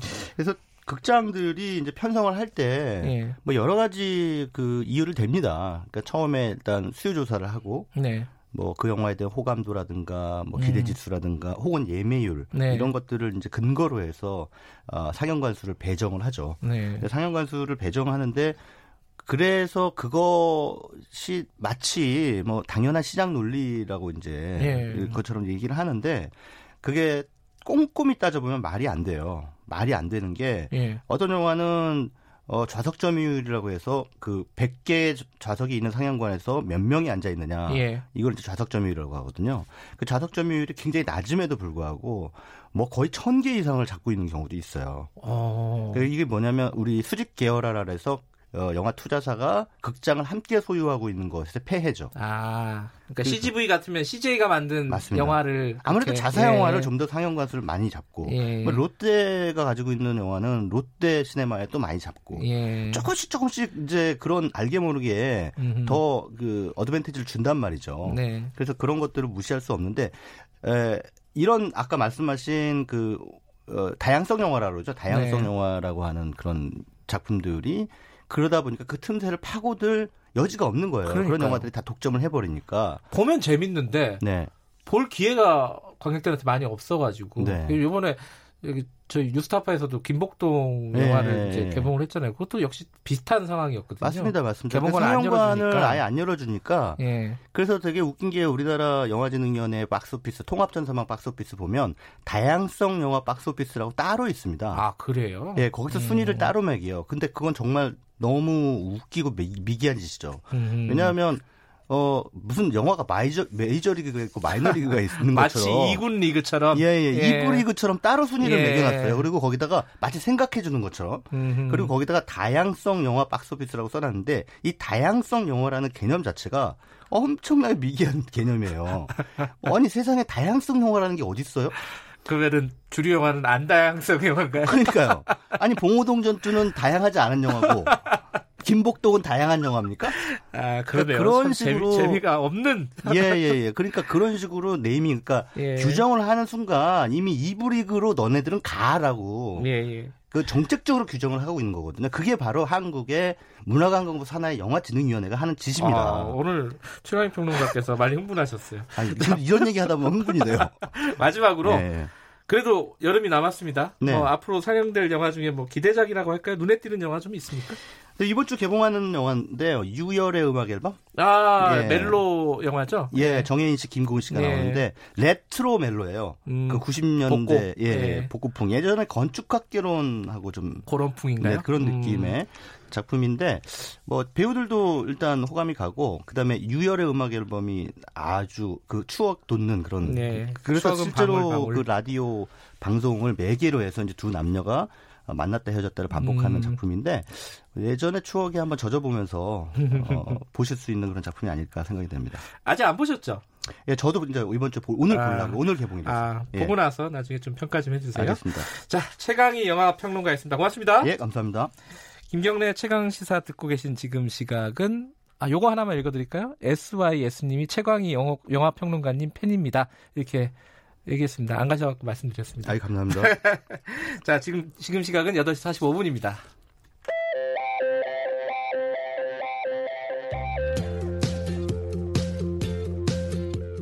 오늘 하루 이슈의 중심. 김경래의 최강 시사. 네, 김경래 최강 시사 듣고 계십니다. 어, 반일 종족주의라는 책 뉴스에서 많이 들어보셨죠? 그러니까 뭐 이런 내용들을 담아 담은 책입니다. 뭐 강제징용은 없었다. 위안부는 성노예가 아니었다. 뭐 이런 책이죠. 어, 식민지 근대화론 이런 쪽으로 담고 있는 책이라고 알려져 있고요. 이 근데 이 책이 어, 예를 들어 교보문고 같은 경우에는 지금 2주 연속 종합 베스트셀러 1위에 올랐다고 합니다. 어, 이게 참 의외이기도 하고 이걸 어떻게 바라봐야 되나? 아, 좀 헷갈립니다. 이, 좀 이 얘기 좀 해볼게요. 김성신 출판 평론가 연결돼 있습니다. 안녕하세요. 네, 안녕하세요. 아, 평론가님은 이 책 반일 종족주의 읽어보셨나요? 나 아, 예, 살펴봤는데요. 네. 어, 이 한국인의 보편적인 역사 상식에서 한참 벗어난 논리이고 또 이 한국인이 자국의 역사에 대해서 이렇게 자주적이다 못해 자해적인 역사 인식을 어떻게 가질 수 있을까 굉장히 네. 안타까웠고 또 참담했습니다.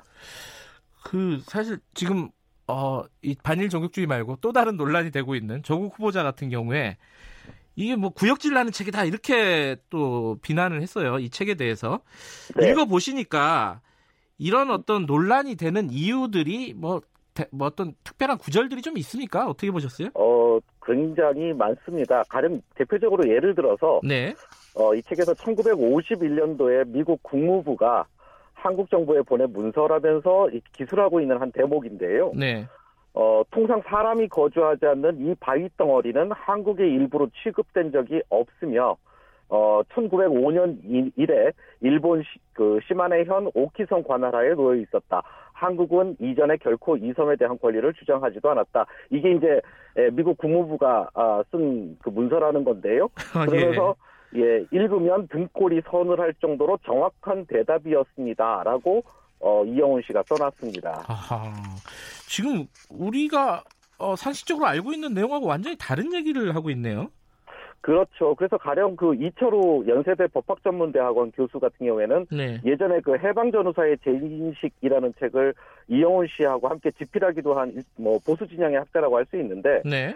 이분조차도 최근 한 인터뷰, 그러니까 한 언론과의 인터뷰에서 이 선동적 용어와 표현, 술자리에서나 어울릴 법한 상식 이하의 감정적 발언을 여과 없이 쏟아내면서도 주장과 논리 측면에서는 엄밀성이 결여된 책이다 이렇게 신랄하게 아, 비판하기도 했습니다. 그렇군요.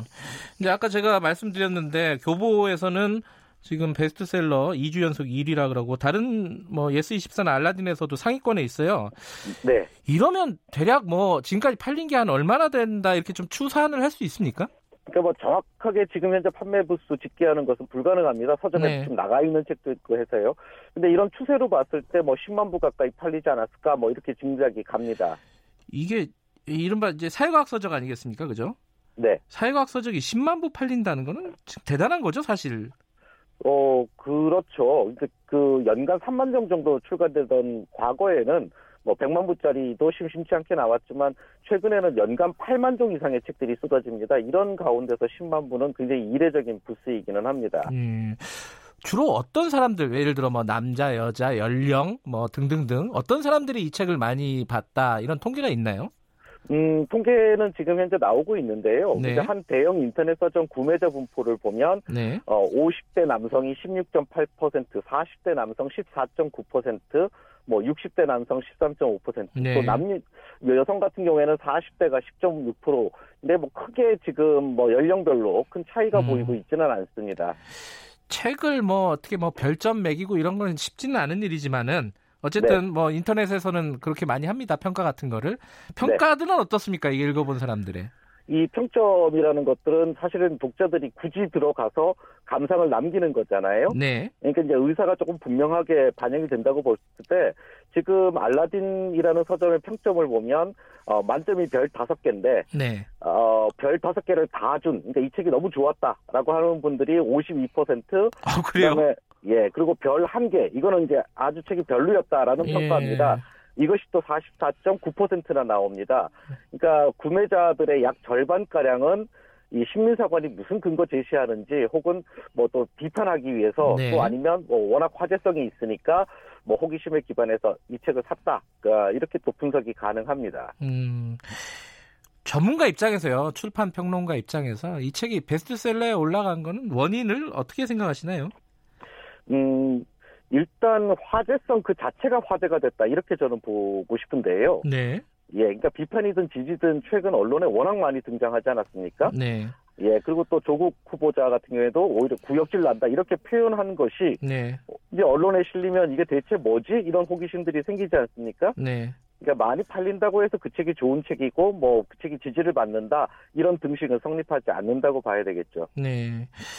그 지금 상황 지금 이제 한일 갈등 국면이잖아요. 네. 이런 상황에서 이런 식민 사관을 담고 있는 뭐 어떻게 표현할지 모르겠지만 예를 들어 뭐 우파 도서라고 표현할 수도 있을 것 같은데 이런 책들이 베스트셀러에 올라가는 이런 상황들을 어떻게 보고 계세요? 이게 참 난감할 것 같은데. 근데 일단 예 지금 이제 조심스럽게 표현하셨지만 이 우파 도서라는 지칭 자체가 매우 잘못된 장면이 아닌가라는 생각이 듭니다. 네. 예, 그 보수라는 것들은 가치를 지킨다라는 의미겠죠. 예. 예, 인간이 인간답게 살기 위해서 오랫동안 지켜온 가치들 이걸 지킨다는 건데 그러니까 결국 자신의 이익과 기득권 지키는 것이 보수는 아니라는 뜻이죠. 그러니까 보수는 매우 바람직한 태도죠. 그래서 네. 극우는 오히려 합리적인 보수, 그러니까 정상적인 보수를 가장 위험하게 만드는 뭐 일종의 원리주의라고 볼 수 있는데 그래서 이 반일 종족주의 같은 책은 우파 도서가 아니라 좀 구구 도서 이렇게 정확하게 지칭해야 된다고 생각이 들고요. 그래서 이런 책을 읽을 때는 어, 좀 수용적인 책 읽기가 아니라 비판적 읽기 이런 태도를 음. 가지는 게 필요하지 않나라는 생각이 듭니다. 그러니까 극우 도서라고 해도 그러니까 예를 들어 극우적인 의견이라고 해도 우리는 네. 뭐 표현의 자유가 있는 나라 아니겠습니까? 그렇죠. 어, 그러니까 그런 표현 그런 책들은 나오는 게 뭐 어쩔 수 없는 거잖아요. 다, 당연한 거잖아요. 그죠? 그렇죠. 당연히 이거 뭐 어, 뭐, 민주, 그, 공화정에서 어떤 기본권의 문제니까요. 네. 다만, 네. 어, 그걸 표현한 사람이 그 내용에 대해서 책임을 지면 되는 겁니다. 당연히 네. 책 출간 자체에는 문제가 없는데요. 네. 어, 또 한편으로는 저는 뭐 이런 책이 출간되고 화제가 된 것에 대해서 또 부정적으로만 볼 필요는 없다라는 네. 생각도 듭니다. 왜냐하면 잘못된 시각이나 뭐 그런 생각들이 오히려 수면 밑에 가려져서 눈에 보이지 않을 때 더 위험하지 수면 위로 올라오면 또 비판의 대상이 될 수도 있고요. 네. 또 가령 극우적으로 편향된 말과 생각이 왜 나쁜 것인지 확인할 수 있는 계기도 될 수 있기 때문인데 네. 그 비유하자면 뭐 나의 투쟁 읽는다고 해서 다 나치 추종자가 되는 것은 아니지 않습니까? 네. 독, 독자는 바보가 아니라는 거죠. 근데 이런 책들을 이렇게 마케팅에 막 활용하는 대형 서점들의 행태 이건 좀 문제가 있다 이렇게 좀 말씀을 하셨더라고요. 네, 그렇습니다. 대형 서점의 베스트셀러 집계는 그 자체로 마케팅입니다. 예. 베스트 따로 집계해서 매대 만들고 독자 눈에 띄게 만들지 않습니까? 네. 어, 그런데 만약에 어떤 뭐 어떤 책에 문제가 있다, 사회적인 뭐 반사회적인 내용이 있다, 청소년 유해 도서다, 뭐 이런 등등의 이유로 책에 문제가 있다라면 서점은 그 상식과 통념에 근거해서 베스트셀러 집계 같은 것을 하지 않을 수 있다는 거죠. 판매는 하되 집계에서 적극적으로 마케팅하지 않을 수 있는데 네. 사실 서점이라는 공간도 물론 상품, 책이라는 상품을 파는 곳이지만 일종의 사회적 공공재적 성격을 갖고 있기도 하지 않습니까? 네. 그래서 법을 어긴 것은 아니지만 반사회성에 대한 논란이 큰 책을 이렇게 열심히 마케팅하는 거에 대해서는 좀 안타깝다는 생각이 듭니다. 네. 근데 이 책이요, 어, 일본에서 출판이 된다면서요? 네, 그렇습니다. 그 문예춘추라는 그 우익 성향의 일본 출판사가 이미 계약을 한 것으로 저는 지금 알고 있는데요. 네. 어, 근데 이 책이 일본에서 출판되는 것은 굉장히 심각한 문제가 있습니다. 네. 왜냐하면 현재 한국 정부와 각을 세우고 있는 이 아베 정권 또 이런 곳에 이제 잘못된 신호, 잘못된 근거를 줄 수 있다라는 겁니다. 네. 이렇게 엄청나게 많은 한국인들이 이 책을 지지하는구나. 그렇다면 뭐 자신들이 지금 잘못하는 게 아니구나. 뭐 한국을 계속 압박하면 한국 국민들이 어 우리가 아니라 자국의 정권을 흔들겠구나 이런 식으로 충분히 오판할 수 있지 않겠냐라는 거죠. 네. 그리고 또한 이 아베 정권의 논리가 일본 사회에서 설득력을 가지게 되는 또한 근거가 될 수도 있고요. 근데 이런 구도가 뻔한데 어 이런 아베 정권의 오판이 궁극적으로 우리나라에게 긍정적이겠느냐 이런 것들을 생각해 봤을 때 사실 이건 너무 상식적인 이야기이기는 하죠. 근데 지금 이제 우리나라에서 베스트셀러 1위 막 2위 뭐 이런 거 했다는 게 일본에 가서도 일본에서 출판됐을 때도 역시 또 마케팅이 활용될 가능성이 높지 않겠습니까? 그죠? 예, 당연히 그렇습니다. 이 책이 일본에서 나올 때 뭐 2019 한국 서점과 최고의 베스트셀러 이런 카피로 표기가 되어, 돼서 나올 것이 너무 자명합니다. 네. 이건 일본 출판사 입장에서는 놓칠 수 없는 마케팅 핵심 포인트고요. 네. 그러니까 결과적으로 한국 서점의 베스트셀러 집계가 이 책이 일본 출판을 적극적으로 도와준 그런 셈이 되는 거죠. 자, 요번 사태 사안을 보고 이 책 논란을 보고 출판 평론가로서 마지막으로 뭐 길지는 않지만 한 말씀 해주신다면 어떻습니까? 이 독서는 의외로 힘이 아주 셉니다. 네. 그러니까 히틀러도 굉장한 독서가였고요. 편향된 독서는 수많은 사람을 죽거나 다치게도 할 수 있습니다. 아하. 그래서 독서라는 것은 마지막 책장을 덮는 것으로 끝내지 마시고 이 책을 만약에 읽는다라면 다양한 관점의 사람들과 한번 이야기를 나눠보시기를 정말 바랍니다. 알겠습니다. 아, 오늘 말씀 감사합니다. 네, 감사합니다. 김성신 출판 평론가였습니다. 아까 하신 말씀 중에 그 서점은 상품을 파는 곳이긴 하지만은 공공성이 담보되어 있는 곳이다. 그 말씀이 기억에 남네요. 예. 모든 게 장사꾼들만 왔다 갔다 하면 안 되죠. 그죠? 어, 우리의 정신을 또 취급하는 곳이기도 하니까요. 자, 김경래 청에서 오늘은 여기까지 마치겠습니다. 내일 아침 7시 25분 다시 돌아옵니다.